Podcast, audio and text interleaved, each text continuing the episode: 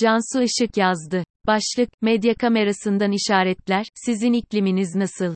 Jenny O.F.F.I.L.L.I.N. Hava Durumu adlı romanı, Harfa yayınlarından 2020 yılında çıkmıştı. Gri görüntülerden daha renkli görüntülere geçen medyanın merceksel çekimleri, fotoğraf makinasından artık nelerin çıktığını da gösteriyordu.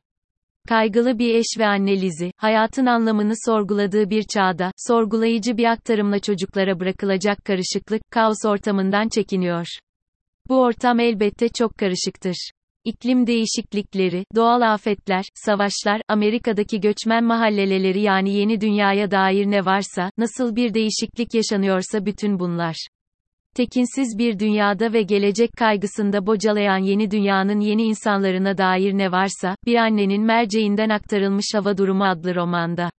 Elbette, fotoğraf makinasından daha renkli bir dünyaymış gibi sunulan yaşlanan bir dünya vardır artık. Renkler vardır ama mercek son derece keskindir, siyah ve beyaz. Keskin geçişlerde, renklerde dünyanın kendi gerçekliğine doğru yol alıyordu. Sizin ikliminiz nasıl? sorusunu yöneltmemenin nedeni, 1980'lerin sonu 1990'lı yıllarda belirginleşen küresel köy kavramıyla tanışık yeni dünyada, hava nasıl olursa olsun, sizin havanız her zaman yerinde olsun, sloganı ile açılan hava durumu raporu, aslında her zaman varmış ve hiçbir zaman yokmuş gibi olan, toplumsal ve siyasal geçişler, karşısında toplumsal ve bireysel hassasiyetlerle yaşama devam etmeyi öngörüyordu. Sizin ikliminiz nasıl? Haliyle, fotoğraf makinasından nelerin çıkabileceğini aktaracağım. Fotoğraf sanatındaki sanatsal ve toplumsal durumlar, portreler ve olaylar medya alanında önemli bir etkiye sahiptir. İnsan kültürü, görüntülerin anlamıyla dünya ve insan arasındaki mesafeyi, yakınlığı uzaklığı, görmeye çalışır. Ancak, burada bazı temel sorunlar da çıkar. Dışsal alan iletim geri dönüş. Bunu, tam anlamıyla açıklamaya çalışırsak, sahnelerde ve görüntülerde olayları tasvir etmek yerine geçen durumlar ortaya konur ve ortaya bir senaryo çıkar. İki sonuç ortaya çıkar bu bağlamda, hatırlama ve unutma ya da nasıllar, nedenler gibi sorular için insanın kendi ürettiği yorum bağlam. Tarih bilincinde, bu görüntüleri kaydetmenin sorumluluğu yazı yani metinsel icattı. Tarihin başlangıcı da denilebilir. Ardından belki de bu işin tadını kaçıran mı desek, olmaz, ne diyelim mesafeyi açan, insan ile dünya arasındaki sınırları netleştiren kavramsal icat ortaya çıktı. Aslında bu sonuç, görüntüyü fotoğraf makinasından çıkan görüntüyü betimleyen bir yorum bilgisiydi. Hayal ettiğiniz dünyayı, görüntüleri incelemekte anlam bilgisinde. Sonra, ideolojiler çağı başladı. Görsel dünya ile kavramlar arasında, bir şeyler yaşanıyordu. Kimisi çatıştı, kimisi uzlaştı, kimisi birbirine eklendi.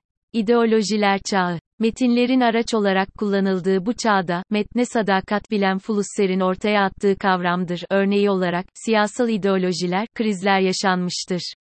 Metnin dışında bir anlam da ortaya atılmıyorsa, yeniden kodlanıp açıklanamaz duruma gelmişse yani Willem Flusser'in yorumuyla, metinler artık hayal dahi edilemezse, tarih sona ermiştir. Flusser, ilginç bir konuya daha değiniyordu. İşte, tarihsel dünyada, bu krizi aşmak için, görüntüler, icat edildi. Jean Baudrillard'ın, hipergerçeklikler olarak adlandırdığı bu çağda, Baudrillard, işte o çarpıcı soruyu yöneltti, toplum, gerçekten var mıdır? Kaygılar, iklim değişiklikleri, savaşlar, doğal afetler, toplumsal travmalar, yanılsamalar, VB medyanın yeni hali, sizin ikliminiz nasıl? Kavramlar dünyası, metne sadakat, ideolojiler, hipergerçeklikler eşittir toplumsal ve siyasal gerçekliklerde neredeyiz? Yorum bilgisinde, kuşaklar da payını alıyordu. Türk gençliği, bu yanılsamaların içerisindedir. X, Y, Z kuşağı gibi adlandırmalar elbette, çağın şartlarını taşıyan manasında kullanılan kuşak kelimesinin fotoğraf kamerasından çıkan bağlamsal yönünü de hatırlatıyor siyasetin toplumlara nüfuz eden sonuçları ve yapılması gereken yükümlülüklerle ilgili olarak. Z kuşağı için ne yapılmalı, Y kuşağı toplumsal alanda ne istiyor, kayıp kuşak, VB gibi tanımlamalar, siyasal ideolojiler konusunda topluma nasıl etki ediyor? Belki de bu iklimde bunu hatırlamak gerekiyor. Onlarca köşe yazısı, kitap, makale, saha araştırması yapılıyor. Nokta. Sizce ideolojiler çağının ve tarihin sonunda mıyız? Kendi yolunda gençler, kadınlar nerededir? Kaygılar, gelecek senaryoları. Türk gençliğine yönelik en acımasız senaryo, onları kavramların en yoksun taraflarıyla çevirip, teknolojiyle boğmak, üretimsizliğe, sorgulayamayacakları yeni dünyada, sessizliğe boğmak. Fotoğraf kamerasından çıkan görüntülerde, iklim değişikliğinden daha ciddi bir mesele olarak duracak gibi. Özgürlük, evrensel değerler, üretmek, değerlere saygı duymak, boş zamanı yönetmek, üniversiteyi hayalleriyle birlikte bitirdikten sonra ülkesine katkı sağlamayı bilen bir birey olmak. Bence, çok zor şeyler değil.